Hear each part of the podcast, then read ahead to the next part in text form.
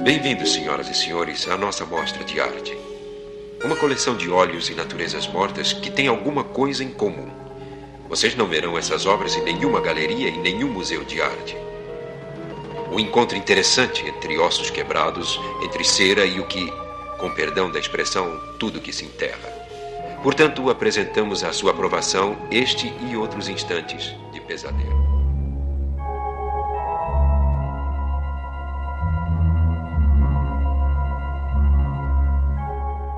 Olá, ouvinte, seja bem-vindo à nossa galeria do terror. Eu sou Angélica. E eu sou o Marcos. Hoje vamos aí para o quinto episódio, hein? Do, no geral, né? Porque a gente contou o piloto também como episódio do nosso podcast, do nosso projeto, Galeria do Terror, Night Gallery no original. E aqui, né, vamos para mais um episódio, por exemplo, dirigido pelo Steven Spielberg, né, Marcos? Exatamente. É, então, vamos falar hoje do Faça-me Rir e do uma tradução livre, né? Matanças limpas e outros troféus. Tipo mortes limpas, né? E outros Isso. troféus, né? No original os títulos são é, Make Me Love e Clean Kills and the Other Trophies. Então vamos lá, eu vou direto já, já começar e a gente vai falar de algumas referências aqui. Então quero aproveitar para enquanto a gente está comentando sobre o primeiro episódio, Make Me Laugh, é, eu vou aproveitar e fazer algumas referências, então já vou puxar a conversa com vocês, tá bom? Exibimos esta noite um pasticho de quadros estranhos. O poeta Max Birbum disse que ninguém jamais morreu de rir.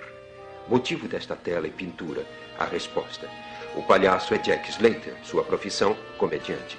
Sua aspiração é pendurar coisas engraçadas nas paredes de sua vida para esconder as rachaduras e o papel de parede amarelado que fazem parte da decoração interior do fracasso.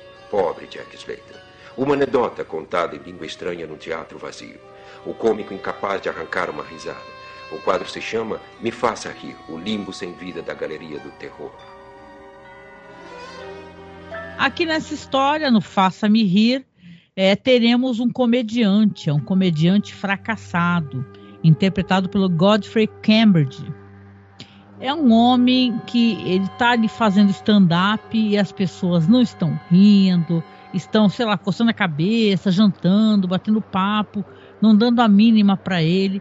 O show dele é uma tremenda, né? É um tremendo fiasco o show dele, né?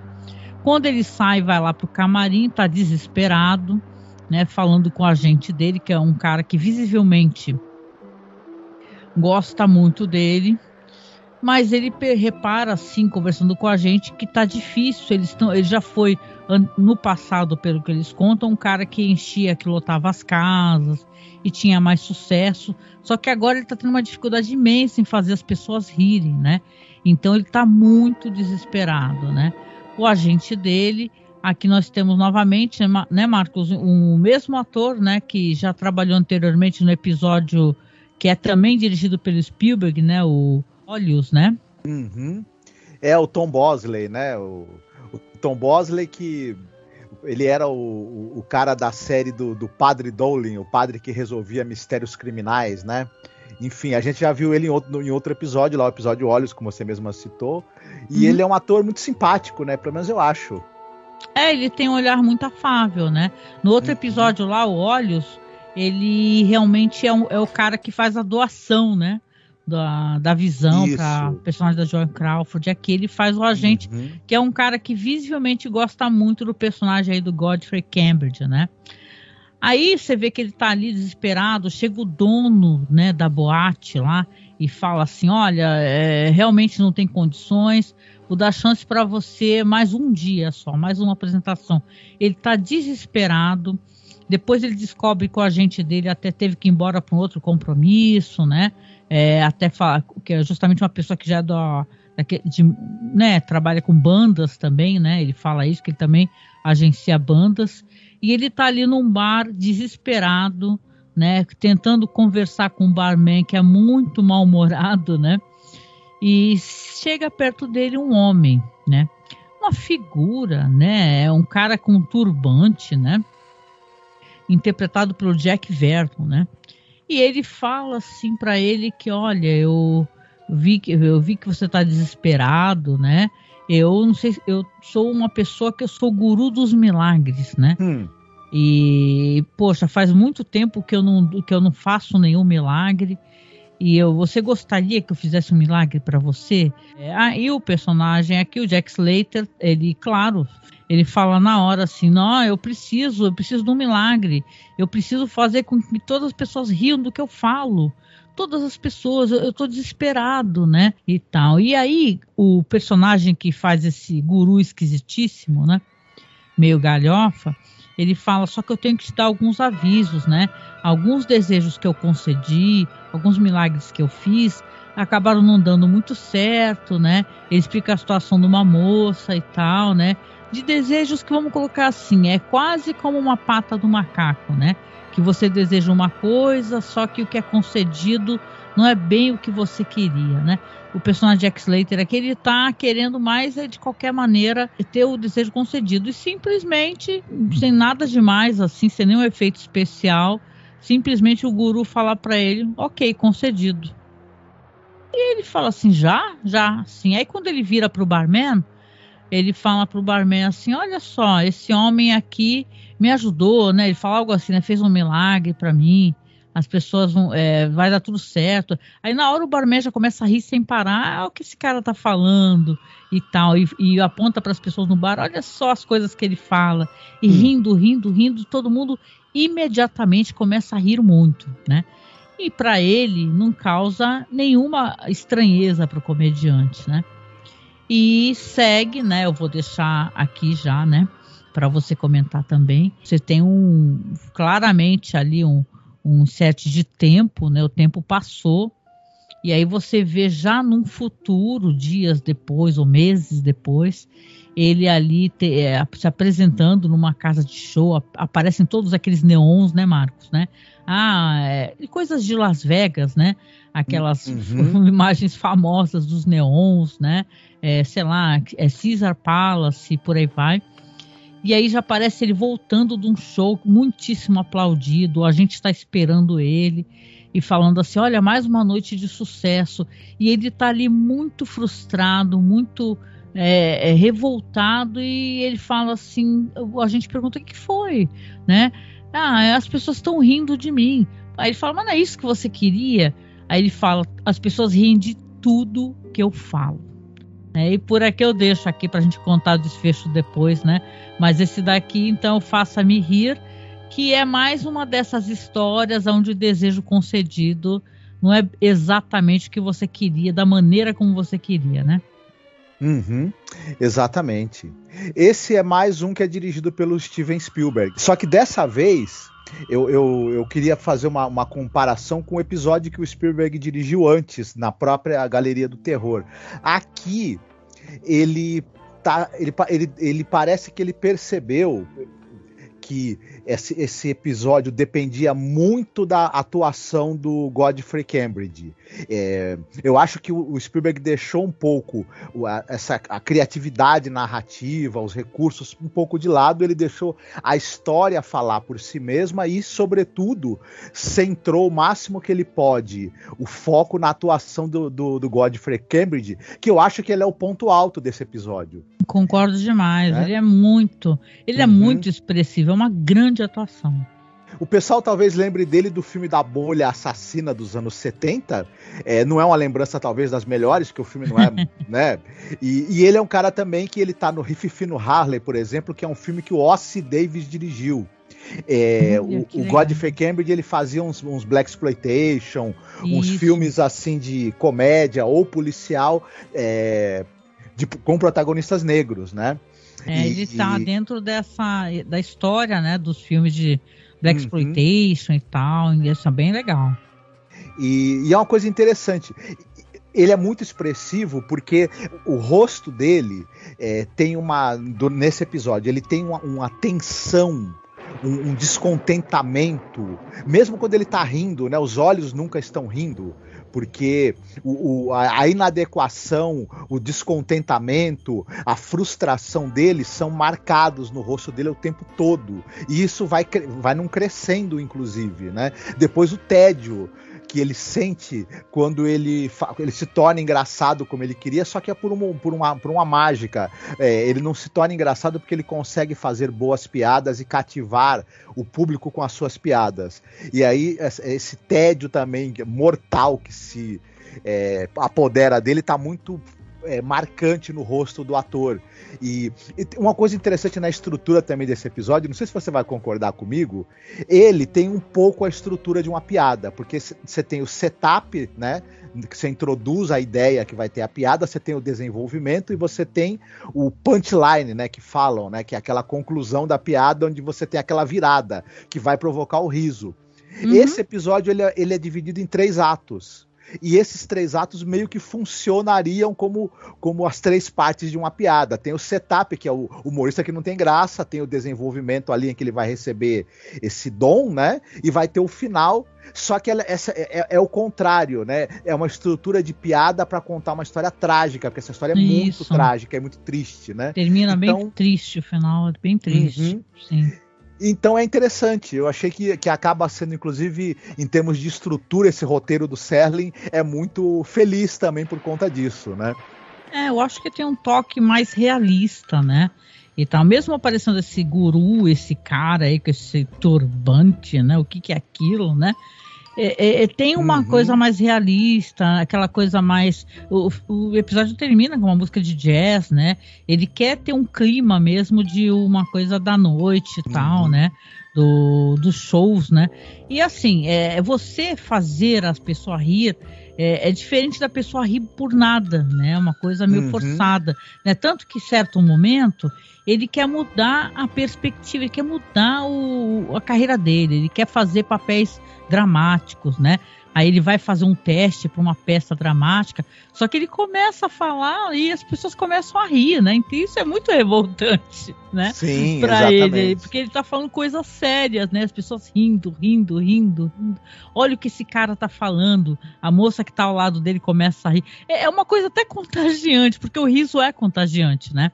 Eu uhum. lembro que quando eu assisti esse episódio, eu ficava até assim, dá uma certa vontade de rir, porque. Mas é um riso um tanto quanto histérico, né? É um gatilho que as pessoas têm. E não é isso que o comediante quer. A pessoa quer que a pessoa ria, obviamente, de maneira natural, né? E tal, que seja uma coisa. É, que é um, aliás, é uma coisa que liga muito, né? As pessoas têm um afeto muito grande nas performances não só da comédia como do drama, etc. Porque tem esse contato, né? Aquele momento que você toca a pessoa, a pessoa vai rir muito. Uhum. Então você vai ter aquele comediante favorito.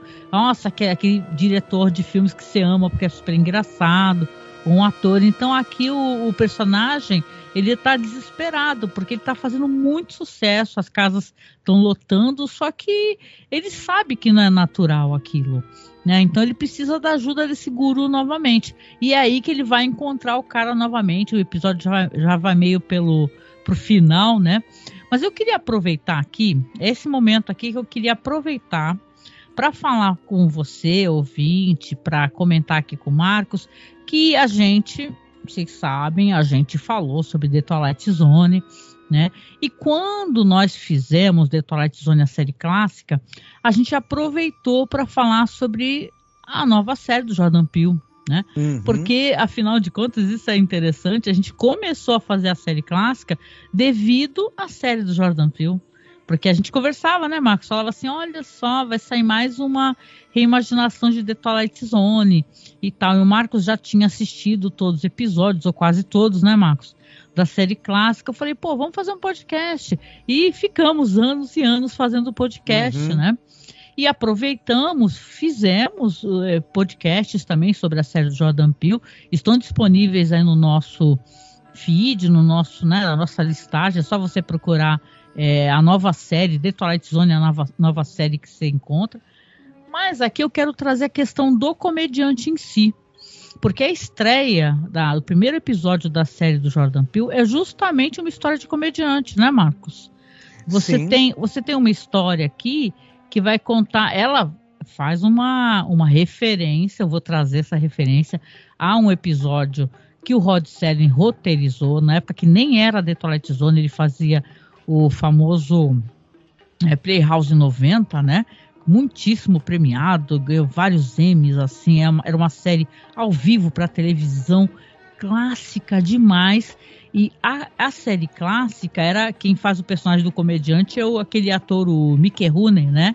Uhum. Que é um ator que ele era um ator infantil e ele trabalhou até velhinho, assim. História do cinema, assim, contida nesse ator, que dizem que era muito. É, tinha atuações muito fortes e performances muito fortes. E essa performance dele, da, desse episódio, O Comediante, né? Eu vou chegar lá é justamente um comediante que ele, é, ele tem esse negócio de ficar exigindo do irmão dele roteiros melhores, pressionando as pessoas e tal, e tem relações super tóxicas e tal. E interessante dessas séries para televisão que eu, eu tem como assistir, gente, só não tem legenda, mas tem no archive tem tudo, né? Você vê que as pessoas faziam ao vivo, né? Uhum. Ensaiavam, ensaiavam, ensaiavam o John Frankenheimer, ele dirigiu muitos episódios, né? Dessas é, séries ao vivo para televisão. E essa daqui, o comediante, ganhou vários prêmios, sabe? Tem o Mickey Rooney, o Edmund O'Brien, né? Kim Hunter, para quem gosta de Planeta dos Macacos, né? E ela tem um personagem do Planeta dos Macacos. Então, você vê aqui essa história do comediante, ela permeia, né? ela permeia e ela tá dentro do sangue do Rod Serling, por ele ser o roteirista que também ajudou a fazer a adaptação tanto desse episódio aí de 57, é, depois mais para frente o Jordan Peele vai se inspirar no que o Rod Serling é, é, apresentou ali, fazendo esse episódio de 2019, que é The Comedian, né? Que aí já é uma história onde até aquele ator, eu gosto dele, é o, é o Kumal Nanjiani, né? ele faz um cara que ele também é dado a ele uma dádiva, é, que é entregue por um outro comediante, como se fosse uma maldição também. É interessante, né? Que fala assim: olha, você tem que colocar coisas da sua vida para dar certo, porque ele também é um comediante frustrado. E aí ele começa a fazer piada com o cachorro dele, o cachorro some. E por aí vai, até que ele começa a manipular esses sumiços de maneira um tanto quanto cruel e tal, vingativa. É bem interessante o episódio, eu gosto bastante dessa primeira temporada. Dessa série do Jordan. Sim. E por uhum. sinal, eu gosto da segunda também, apesar de muita gente não gostar. Eu só queria só voltando até para poder te dar a palavra, que aqui, então, quando a gente tem aqui em Night Gallery um comediante novamente, você tem toda, é, é, obviamente não de 2019, né? Mas você tem toda essa carga, né? É, já que essa adaptação aqui também tem a mão do Rod Serling, na é verdade, ele faz aqui a, a, a, adaptação, né, dessa história. Tem muita inspiração do que tinha ali no Mickey Honey, né? Então aí eu te pergunto, né, com tantos comediantes na cabeça fazendo essa esse humor um tanto quanto ácido e tal. O que, que você acha dessas relações? É, infelizmente eu não assisti esse teledrama com o Mickey Rooney, né? Ainda tô devendo isso para mim mesmo. E mas o, o, o, do Jordan Peele ele vai por um outro caminho, né? Que é interessante. Eu, eu acho que é mais parecido com esse, com, esse, com esse episódio que a gente vai comentar, o episódio da segunda temporada, que é da cantora que ela recebe a dádiva de tudo que ela canta, as pessoas gostarem, ela vira uma popstar. Só que ela começa a ficar com tédio, porque na verdade ela não sente ah, que. Eu lembro. Que é até eu lembro, eu lembro, de não ter gostado desse episódio, mas eu entendi a relação. É uhum. É meio que você recebe uma dádiva, né? Só que não é uma dádiva verdadeira, né? Isso. Eu acho esse episódio, é, é, eu acho que esse episódio é até mais parecido, apesar de não ela não ser um comediante, né? Mas é, isso está no, no, no, espírito de Além da Imaginação, né? Que a gente já comentou muito isso. Esse episódio, para mim, ele lembra muito o episódio de Além da Imaginação, esse do, do que a gente está comentando, do Faça-me Rir, porque ele tem essa coisa de você receber uma dádiva mágica e se você não souber fazer bom uso dela, ou, ou ela tem uma pegadinha na qual você vai se lascar, né? E esse episódio segue bem, né? Essa, essa fórmula que é uma fórmula que o Serling usou muito né, ao longo do, do, do da carreira dele. Uhum. E é interessante ver como essas ideias elas vão sendo recicladas, ressignificadas e vão ganhando novas roupagens à medida que o tempo vai passando, né? O, o eu, eu, diria que, que a, do, a do Jordan Peele ela é muito mais sinistra, né? É, é ele começa a se vingar e começar a falar, botar nas piadas as pessoas que ele quer fazer desaparecer, uhum. entendeu? Que ele quer, tipo, o namorado da ex-esposa dele, por aí vai. Isso. Isso, né? É um negócio muito, muito mais. É, é, é, digamos assim, tem um, tem um pé muito mais no horror, digamos assim, né? É. Mas assim, se é para comentar, né? Já contando aqui o desfecho do episódio, que ele é meio isso, né? É, ele vai reencontrar o guru e vai fazer o pedido. Você precisa. Ele, ele também é um homem que não sabe fazer pedidos, né? Interessante esse personagem.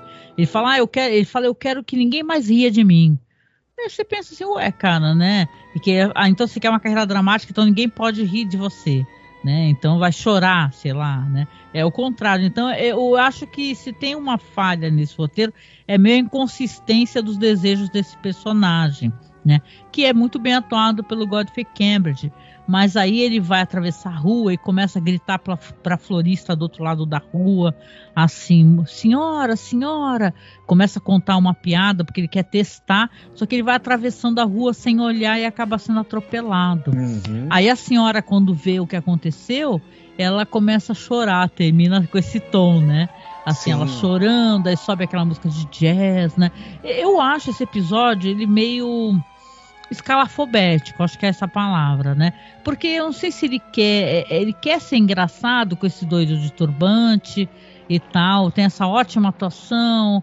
Eu não acho o... Eu não acho muito legal esse episódio. Assim, veja bem, eu acabei de mencionar algumas coisas que são muito superiores a ele. Né? Então, assim, é, você fica assim, ok, então é isso. Ele é um cara que não sabe fazer pedidos, ou ele foi alertado e tal. Sim, a gente sabe que é para tragédia acontecer, tem que ter um imbecil que não vai prestar atenção em nada, né? Mas uhum. ele é muito né? Ele já passou, é, sei lá, dias ou meses fazendo as pessoas rirem loucamente. Agora o pedido dele é que ninguém mais ria dele. Você não fica, ué, né? É, é, na verdade, parece que tem uma, é, tem uma certa forçação para você ter esse final trágico, né? Que, mais que de qualquer maneira, acaba sendo interessante, né? É, é. uma piada ao contrário, né? Uma piada que, que a punchline dela vai fazer você rir. Não, e aqui. Vai fazer você chorar, né? Vai, que nem você falou, é fazer você chorar, acho que é isso. Aí você, aí você tem o Steven Spielberg, que aqui não mostra nenhum traço autoral. Né? Não, não. Esse não. episódio é totalmente assim. Se, uh. se, se em olhos ele mostrou uma visão interessante, uma criatividade, né? A gente falou sobre isso. Para quem não escutou, volta um pouquinho atrás. Aqui é episódio totalmente whatever, assim que se fala, né? O, o cara do turbante, que é o Jack Vernon, o ator, ele não é um, assim, um ator lá muito expressivo, digamos assim. Ele também não. Ele, era, ele fazia a voz do Frost, o boneco de neve, né? É, hum. na, nas animações muito tempo atrás, né? A pessoa talvez tenha que ser um tanto quanto já idosa para lembrar disso. Mas enfim. E aquele turbante é para dar esse tom, esse tom que ele seria uma espécie de Jin, né? É, ah, Mas... então é, tem a questão do Jim, né? Mas o Jim faz isso propositalmente, né? Uhum. Ele, ele, ele é uma, uma, Vamos lembrar dos filmes, né? Mestre dos Desejos, né? Que realmente o, você tem aqui uma história que ele fala que ele é um complicado, que ele se embanana, uhum. que as coisas uhum. não dão certo Isso. e tal. Ele, né? ele é um pouco aqueles anjos da guarda também, trapalhões que você vê aí na ficção, né? E que tentam ajudar você e acabam te metendo em, em rascadas. Enfim. Verdade. Bom, é assim, eu acho que se é para fazer alguma recomendação, primeiro, para as pessoas assistirem, até porque não sei se está fácil, mas a gente colocou nas publicações é, esse episódio aí, o Comediante, The Comédia, que é o primeiro episódio que o Jordan Peele lançou. E também dá uma assistida, aí já você vai ter que tentar entender inglês e tal, você procurar, é, sei lá, né? Não sei se tem, sinceramente, Playhouse 90 é uma das coisas que eu mais quero assistir e é super difícil de arrumar legendas ou que eles estejam em qualidade, porque esses episódios têm a questão de ser ao vivo, Vamos lembrar os episódios de Twilight Zone que são de videotape, que são terríveis, né? Não porque eles são ruins, e sim porque não tem como os caras conseguirem remasterizar aquilo. Uhum. Então Playhouse 90 é super. É, tem um velo branco, é, e tal. É bem acabadão mesmo. Não fizeram nada é que eu saiba. Sim. Diz que tem uma saiu uma edição da Criterion aí e tal, pegando tipo a era de ouro da televisão, né? Mas eu nunca vi isso por aí pra gente acessar. Né? Uhum. Mas de qualquer maneira vale a pena ir atrás desses episódios que, que eu remencionei, né? Mas esse aqui, o Faça-me Rir, eu achei totalmente whatever, assim, não achei grande coisa, pra ser bem sincera. Uhum. É, eu achei um episódio interessante, né? É, a estrutura dele eu achei curiosa, mas como você mesma falou, ele não tem nada assim que. A, a, a não ser a, a, atuação, né? Do, do, do Godfrey Cambridge, ele não tem nada assim que eu acho que salte, né? Aos olhos. É, as pessoas têm uma curiosidade natural, né? Até porque tem aquela história do palhaço, né? Do o palhaço triste, né? O comediante que, que na verdade está triste. Então é uma coisa, né? Até esses documentários e tal. Uhum. Você vê que realmente as pessoas têm essa curiosidade. Então, é, essa a persona atrás daquele ser que fica na frente do palco, fazendo todo Sim. mundo rir, né? O, o, o Alan Moore no Watchmen, se eu não me engano, né? Que ele acabou imortalizando também essa história do, do palhaço, né? Que não consegue que, que, que, é triste, aí vai no psiquiatra e o psiquiatra fala: ah, vai assistir o show do palhaço Palhate. Se você tá tão triste, tão infeliz, que é capaz que você dê umas boas risadas e ser melhor o seu humor. Aí ele fala, mas eu sou o palhate. Isso é muito né? triste, né? Caramba, é isso então, né? Vamos então aí pro segundo segmento. É, aí você puxa, Marcos, e comenta e faz a sinopse, depois a gente, né, uhum. fala. Our second painting this evening has to do with the stalker and the victim, the hunter and the hunted. That rare breed of Homo sapien whose love of butchery is not a sport but a consuming passion. Offered to you now, clean kills and other trophies. O segundo, a segunda história desse episódio é a que você já disse, é o Mortes Limpas e Outros Troféus, Clean Kills and Other Trophies. E ele, a sinopse do episódio é o seguinte: você tem um, um sujeito, um senhor, que ele é o coronel Ark Dittman.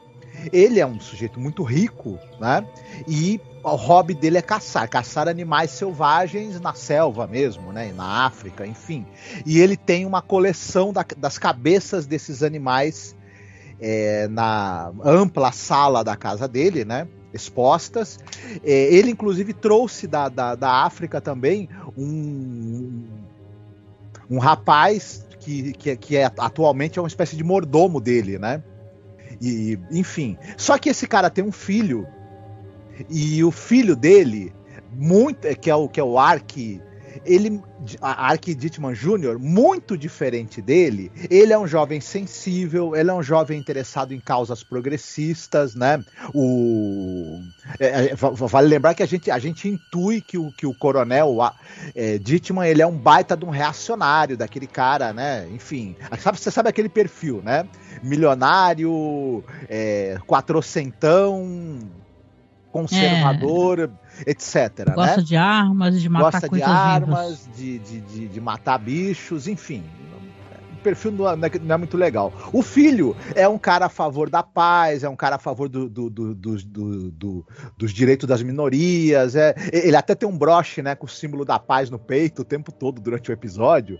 E o coronel, o, o coronel Ark acha que o filho dele é um banana, basicamente, né? É um enfim, o filho jamais é, pegou numa arma, jamais disparou uma arma, tem horror à ideia de matar algum ser vivo, e o coronel acha que quem não, não, não caça, não mata, não tem um, um, não faz essa atividade é um frouxo, para né, falar o português claro. E ele é, tá para passar uma parte dos bens dele para o filho as propriedades, o dinheiro, só que ele fala, só que ele, ele vive torturando psicologicamente o filho, né, menosprezando, xingando e diminuindo o filho dele, dizendo que ele é um fraco, que ele não é um homem, e ainda fala pro filho o seguinte: olha, eu vou passar essa, esse, esse, esse esses valores, esse dinheiro, essas propriedades pro seu nome, desde que você mate um, vá caçar um animal junto comigo e consiga matar esse animal. Senão, você não vai herdar nem um tostão furado do que eu tenho. E, e temos aí o nosso episódio, né? Não é isso, né? Personagem horrível do pai, né? O, uhum. Esse coronel e tal, né? E, cara, é assim, a gente vai pesquisar, né, para episódio, você acaba é, descobrindo histórias tristes, né? E, cara, a história desse cara que faz o filho, né? O ator o Barry Brown, é muito triste, cara, porque ele é assim.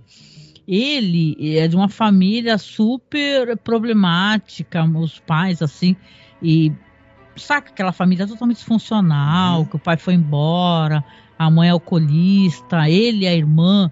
Ele tem um irmão que é escritor e esse, né, já dando spoiler, é o único que tá vivo, né? Porque ele tinha ele e a irmã, os dois tinham problema com alcoolismo, drogas e tal. E ele, né, desde jovem, desde jovem, assim, já era um ator mirim e depois mais velho, ele tá em filmes tão bonitos, assim, filmes... Tem até esse filme com a Sibyl Shepard, né? Que é aquela atriz lindíssima, né, que tá no a Gata e o Rato. Ele tá em filmes muito bonitos, o irmão dele, que o nome do irmão dele é James Brown, né?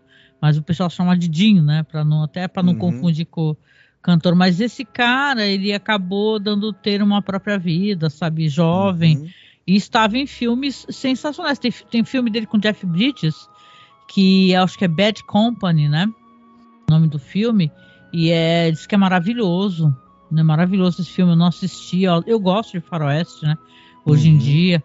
Mas assim, ele é um cara que ele acabou morrendo assim relativamente jovem, sabe? E, e putz, né? É triste. Mas o personagem dele aqui, falando da história em si, é claro que é uma história que ela tem intenção, e isso é uma intenção muito boa, eu acho, né? Ainda mais quando aparece esse personagem aí, que é o advogado, né? Que é um cara que simpatiza muito com a, com a com que o filho está é, eh, passando ali, né? Ele foi ali para fazer a documentação, porque o, o filho ele está prestes, o Art Júnior está prestes a herdar a herança, né? Como você disse, o, e o pai ele coloca uma questão, né? Para que ele herde a herança. E ele até fala: olha, você não é obrigado, não, não precisa fazer o que seu pai está mandando, não. Qualquer coisa a gente contesta, né? Eu te arrumo os melhores advogados e tal. Só que a, a, gente sabe, né? A história precisa correr, então o Art Júnior vai acabar fazendo o que o pai quer. Mas essa história, como eu falei, ela tem uma, uma, uma entrelinha ali que ela está criticando né, o fato do cara ser um armamentista, alguém que mata por prazer os animais, né? Ele tem esse negócio que esse empregado dele, ele é um cara que ele é tipo o chefe de uma tribo que por algum motivo vive com ele, né? O pai dele lá, né? E fala que tá lá só porque queria cuidar da criança, do menino que é o Art Júnior. Então, uma história assim que você vê que a branquitude ali, né, que escreveu essa história, escreveu com gosto, né, sem a menor, é, né, e vamos, vamos, né, ser, sendo muito sinceros aqui, né, o roteiro do Rod Serling, né, Homem Branco, né? Sim. E a gente já criticou anteriormente, né, porque ninguém, é, ninguém é uma coisa ou outra, né, todos somos várias coisas. E é claro que a gente acaba às vezes, com as, com as melhores das intenções, é, colocando coisas que mostram que a gente é meio equivocado, né? Por que, que esse homem negro, filho de um chefe de tribo, né?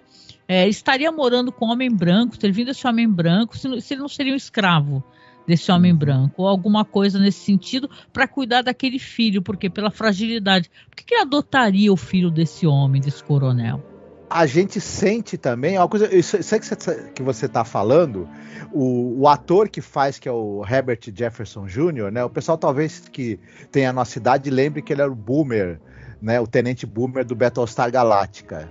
né? Hum, ele, ele tá visivelmente, ele não tá nada à vontade nesse papel, mas nada à vontade, é impressionante. O papel dele tá né? mal escrito, e tem uhum. aquele que hoje em dia o pessoal problematiza isso, é muito justo problematizar tá? É, esse, esse tropo aí da, da pessoa é, negra, né? Que ah, é mística, é mágica, é a conselheira, não sei o que, bababá, sabe? Isso aí é muito criticado. Então uhum. tem que ser criticado. E aqui ele, nessa história, ele é essa espécie de personagem.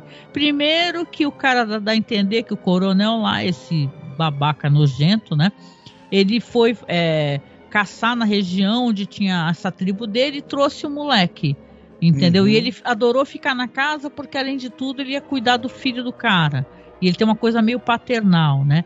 Então é meio assim, tá ali para servir o cara e cuidar do filho do cara, que é um cara frágil, diz que bebe, né? Aliás, o próprio ator também bebia muito, então acaba sendo um pouco triste, né? A gente vê ele fazer esse papel, assim, pessoa que tá bebendo tanto, coitado, né? Uhum. E aí você vê que é, é para problematizar mesmo, né? E tal, né? Tem aquele negócio assim que quando ele vai fazer a caça com o pai, né? Porque o, o título do episódio é isso, é morte limpa. Ele não consegue fazer uma morte limpa. Quando ele vai tentar atirar no, no, no Bambi lá e tal, sei lá, no veado, no veado, ele fere e não consegue, o bicho foge e tal, aí o pai xinga ele fala que eles ficaram horas procurando o bicho ferido, né? E tal, que teria que ser uma morte limpa, né?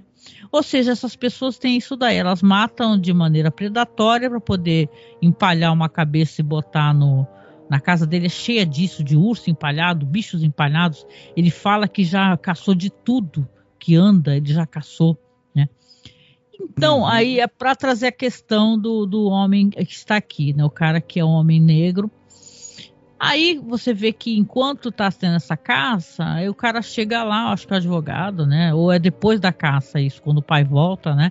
Xingando, né? Que tiveram que trazer, trouxeram a, a presa e tal.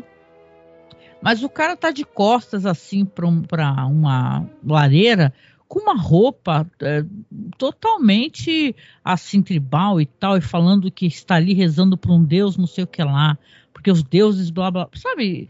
E, cara, é meio tirado assim, saca? Isso daí. É, é naquele nível, cê, mas aí já não, não, É uma adaptação do Rod Serling da, de um, um, trabalho de outra pessoa. Vocês lembram aquele episódio de Twilight Zone? Do cara que, que tem uma mandinga lá que a mulher dele tira do lugar e aparece um leão. The Jungle, né? The Jungle, né? Que eu acho esse episódio super problemático. Esse episódio aqui parece a mesma coisa.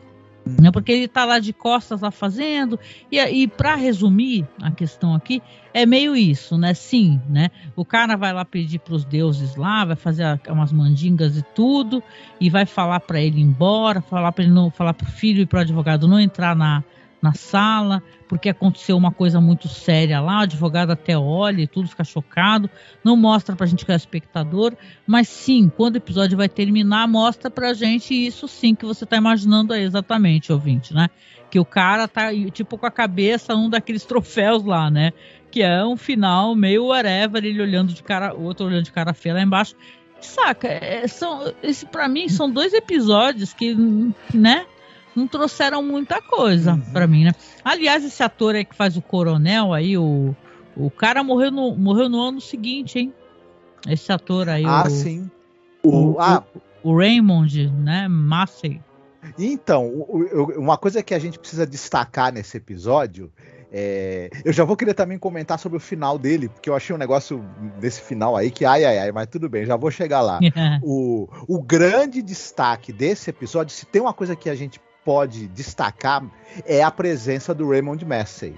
Esse cara, ele era um astro ele foi um, um, nome importantíssimo do cinema nos anos é, 30, 40, 40, 50, 60. Esse cara, ele é um, um nome importante do cinema. É, ele, ele, nos anos 30 e 40, ele estava em um filme importante atrás do outro. É um negócio. É, ele, ó, gente, eu, eu, tinha até comentado, a gente tinha combinado de não se estender muito né, no, no, na, nas filmografias das pessoas, mas no caso dele, a gente tem que citar que ele tá, por exemplo, é, na Casa Sinistra do James Whale, ele tá no Pimpilhando Escarlate do Harold Young, ele protagoniza um filme, da, um clássico da ficção científica, que é aquele filme Daqui a 100 Anos, que é o hum. filme que hum. teve roteiro do H.G. Wells. Ah, é, aquela série Dr. Kildare, né? Que fez muito isso, sucesso. E, exato, e, ele é o Dr. Gillespie, o cara que é o parceiro do Dr. Kildare. Que detalhe, é? gente, o Dr. Kildare é o Richard Chamberlain. Uhum. Que é, eu acho assim, né? Ele tá vivo ainda, um dos caras mais bonitos, né? Sim. que já pisaram na, na face da terra, assim. E, e maravilhoso, assim. Eu, eu tenho curiosidade desse Dr. Kildare ele, ele co-protagoniza o filme é, Vidas Amargas, né? Que do, contra a cena com o James Dean. Ele tá no Vontade Indômita do King Vidor. Ele tá no Retrato de uma Mulher do Fritz Lang. E, e ele, ele é, atuou ao lado de, do D. Robson. Ele tá, atuou ao lado de Gary Cooper, de John Wayne. Enfim, esse cara. E, e um detalhe: nesse episódio, para mim, né? ele engole todo mundo. Né? Enquanto Sim. que eu acho que as, as atuações ali, é, ninguém tá lá muito convincente, infelizmente, eu acho que os outros atores é, desse episódio estão todos assim com atuações muito. Como é que eu diria? É, no máximo medianas, né? Hum. Talvez o, o que está um pouco melhor é, é, é o para mim é o Barry Brown, que ele realmente ele, ele, ele consegue passar para a gente essa inadequação e o desconforto que ele tem com esse pai dele, né? Mas ainda assim Sim. eu acho que o Barry Brown ele, ele exagera um pouquinho nessa coisa dele transparecer uma certa fraqueza, porque o ele personagem só fica bebendo, só o tempo todo o pai dele uhum. falando né, o ator ali dando o maior show de atuação e ele bebendo, bebendo, bebendo. Então, uhum. Então, Sim. Agora, o Raymond Messer, ele, ele, ele, ele arrasa nesse episódio. Ele é. Ele transmite toda essa empáfia, essa insensibilidade, essa arrogância, todo esse, esse apego né, a, esses, a esses valores militaristas, esse prazer aí pela, pela, pela sádico da caça, o, que, que, é um, que ele tem um prazer sádico também humilhar o próprio filho, né? É porque ele, ele, ele argumenta pra gente que ele quer que o filho seja macho, seja forte, mas no fim ele tem um prazer sádico de transformar o filho em mais uma caça para ele. E o é cara claro. transmite isso tudo de uma maneira tão. Por isso que a gente odeia esse personagem logo de cara. Isso, porque ele tá porque muito até bem. pra te fazer você sentir ódio, o cara tem que ser bom. Senão uhum. vira um vilão, whatever, que não tá nem aí pra ele. Entendeu? Então, mas eu, eu acho, esse um outro episódio também não. Não achei tudo isso, entendeu? Não, é, achei, o, não achei muito legal, né? Esse episódio. O roteiro não é, né? O, a direção o... do Walter Doniger, né? E tal. Mas eu achei assim, o primeiro uma pessoa, um, um, episódio meio whatever, e o segundo também. Então, agora Esse... me diz, você que está escutando, se você gostou, conta pra gente aqui, né, nos comentários. Eu queria, não sei se você concorda comigo, Angélica. Nesse hum. final, a gente, que a gente pode contar, né? Claro que sim. Então, esse. Aliás, eu já contei o final, né? Isso. E precisa dos deuses lá da tribo do cara para matar um velho e cortar a cabeça dele e pendurar na parede, qualquer, o próprio cara poderia fazer isso. Aliás, é o que a polícia vai pensar, diga-se de passagem, Exato. quando chegar. Eu fiquei pensando né? nisso. A polícia vai chegar, vai prender o, o, mordomo lá, o cara negro. O boia, né? Vai falar, é, não. E vai falar assim: ah, foi você que matou, né? O, o teu patrão aí, né? Isso. E adiantou mandar o filho embora, vai ter uma investigação, né? é, é, o episódio termina, ele é tão, sei lá, que parece que tá tudo resolvido. Ele manda uhum. o filho do cara embora com o advogado, como se o advogado fosse adotar o, o, filho do cara lá e ah, vai embora que tá tudo resolvido. Resolvido o que, cara pálida? Porque né, não tá não eu achava muito mais interessante se, por exemplo, porque é, o cara morrer e ter a cabeça pendurada, com, não precisa de um deus para fazer isso. Eu achava mais interessante se, por exemplo, ele tivesse, o velho tivesse desaparecido e, e reaparecido, por exemplo, sozinho, desarmado no meio da selva. Aí sim você fala, pô, pra teletransportar o cara pra selva, isso. pra ele virar caça, ele, aí, aí é o poder de um deus mesmo, né? Aí é, já virou Bradbury, né?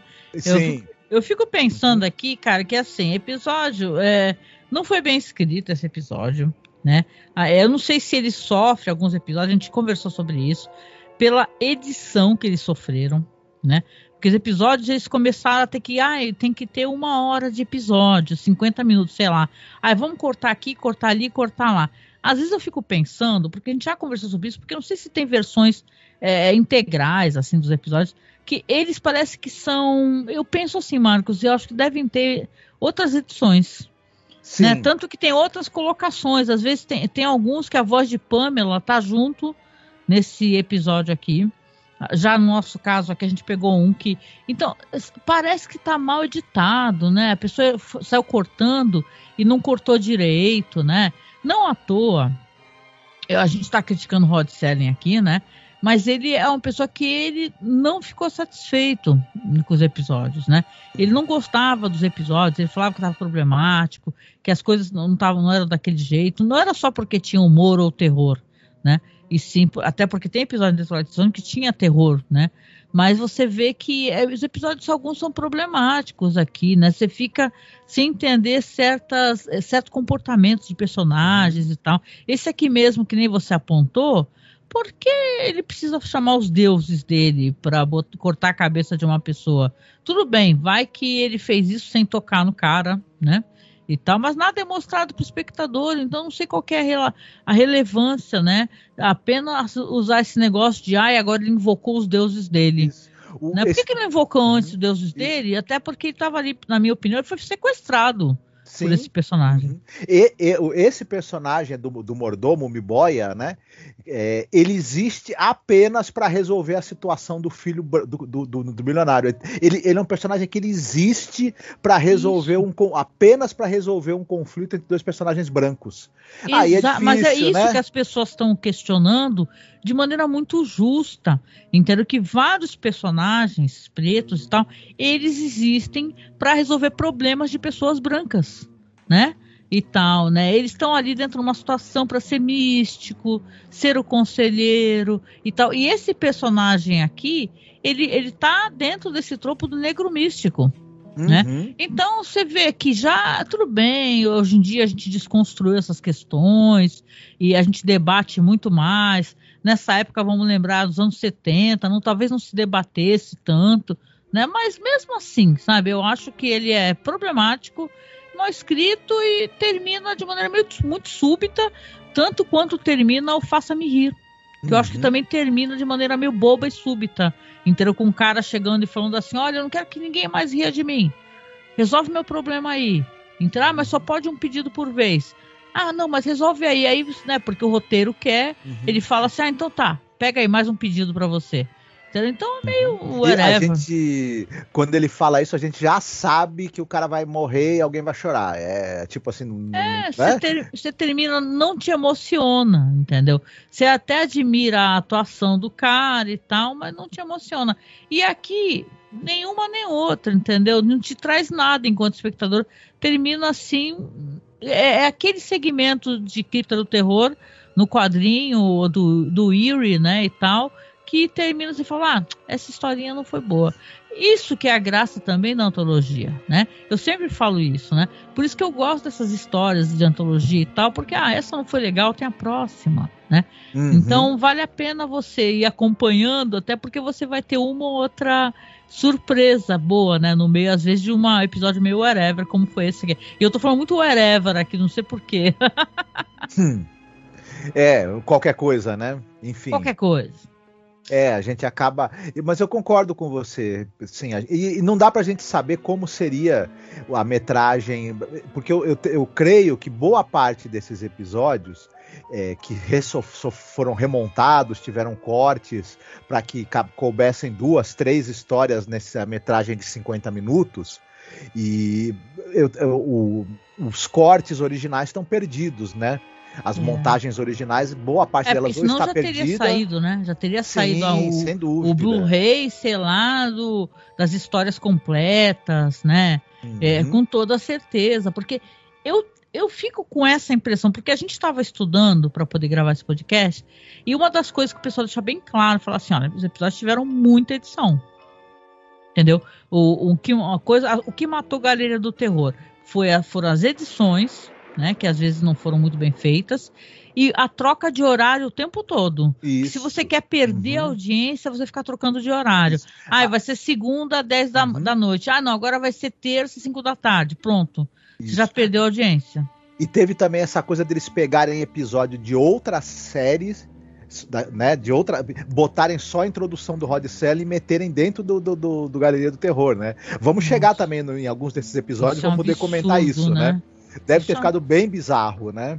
Isso é um desrespeito com o Rod Serling, né? Não é à toa, né? Para quem quiser procurar, procurem as entrevistas dele falando de Galeria do Terror, cara. Né? E é duro, né? Porque tem aquele documentário, aí tem muitas pessoas elogiando o Rod Serling, mas também, sabe, meio assim, ai, o cara tava insatisfeito. Sim, porque o cara, ele tinha um padrão de qualidade. Se, se, se Veja bem, quando você compra o Blu-ray, tá Rod Sellings, né? Uhum. Night Gallery. Sim. Entendeu? Não tá Jack Laird's Night Gallery ou outro showrunner, você entende? Então, sim, estavam utilizando o nome dele, o prestígio dele que ele já tinha, né? Uhum, exatamente. E ele também aqui ele tinha que, que, escrever boa parte dos roteiros, ou até a maior parte, né? para poder fazer valer o nome dele, né? Na chancela da série. Mas ele não tinha controle sobre a produção, e é como você mesma falou, né? O resultado era volta, muitas vezes aquém do que ele gostaria, é. né? Produção, edição, né? Coisa que em Twilight Zone, com todos os problemas que ele teve, que era muito mais, inclusive com publicidade, né? Renovação de outra temporada. Ah, mas ele tinha muito mais controle, né? O que, que ele conseguia fazer. E entre os erros e os acertos, é uma série que, no geral, tinha grandes episódios, uhum, né? Sim. Mas o Rod Selling fazia propaganda, por exemplo, de cigarro em Além da Imaginação, não é? Ah, em, na... em Galeria do Terror não tem, né? Ah, ele teria que fazer propaganda, sei lá, de tinta, óleo, pincel, tela, talvez. Bom, enfim. Pois é, ele perdeu a oportunidade. né? Ah, é isso, gente. Então aqui foi mais um podcast, tá? Sobre Galeria do Terror. Esse a gente não gostou muito, né? Mas veja bem, né? A gente recomendou coisas boas aqui, penso eu, né? Uhum. Então acho que vale a pena você procurar, vou deixar aqui dentro da descrição algumas das coisas que eu recomendei, os programas, as coisas que mencionamos, né? E claro, né, é a gente sempre dá os mesmos avisos. Por que, que a gente dá os mesmos avisos? Porque, como eu falei várias vezes, né, a gente faz o podcast, é um trampo que a gente tem aqui, que a gente não, não é patrocinado, a gente vive dos apoios que a gente recebe de quem gosta dos nossos podcasts, do nosso trabalho, né? Quem nos acompanha há muitos anos, a gente é muito grato a quem nos apadrinha, nos apoia, envia pique, sabe? Assina o padrinho, colabora aí. Vocês são demais, a gente agradece de coração, né, Marcos?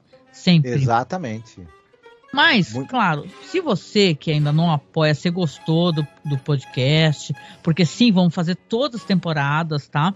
Uma por ano, como a gente fez com The Twilight Zone, não deixe de nos apoiar. Nas plataformas, como eu falei, colabore aí, apoia-se, né? É só você assinar, você pode assinar com que eu saiba com qualquer valor. Ou então você pode mandar um Pix também. O Pix a gente pede porque é como a gente também usa para é, é, resolver problemas técnicos. Agora, para dividir com vocês uma das minhas frustrações mais recentes, é, que quebrou meu braço articulado, né, Marcos, do, uhum. do meu microfone. Então lá vamos nós ter que comprar outro braço articulado, precisa comprar para o Marcos também para melhorar o áudio do Marcos, né? Já temos microfone, mas temos que comprar outro para ele também. Então, essas coisas são problemas técnicos que a gente vai tendo que comprar material. Recentemente, quem acompanhou a nossa campanha, a gente comprou peças para poder melhorar o computador, para o trabalho ficar mais rápido, ajudou bastante. Então, se você puder nos apoiar, nos apoie nas plataformas ou, por favor, mande um Pix, né? Pix é super fácil, apoio masmorra.gmail.com. Você manda quanto você quiser, quando você puder, vai para a conta na Caixa Econômica Federal e de lá a gente costuma resgatar para poder pagar o site, para poder comprar peça. É de lá que a gente costuma fazer, como nas plataformas de apoio também, né, Marcos?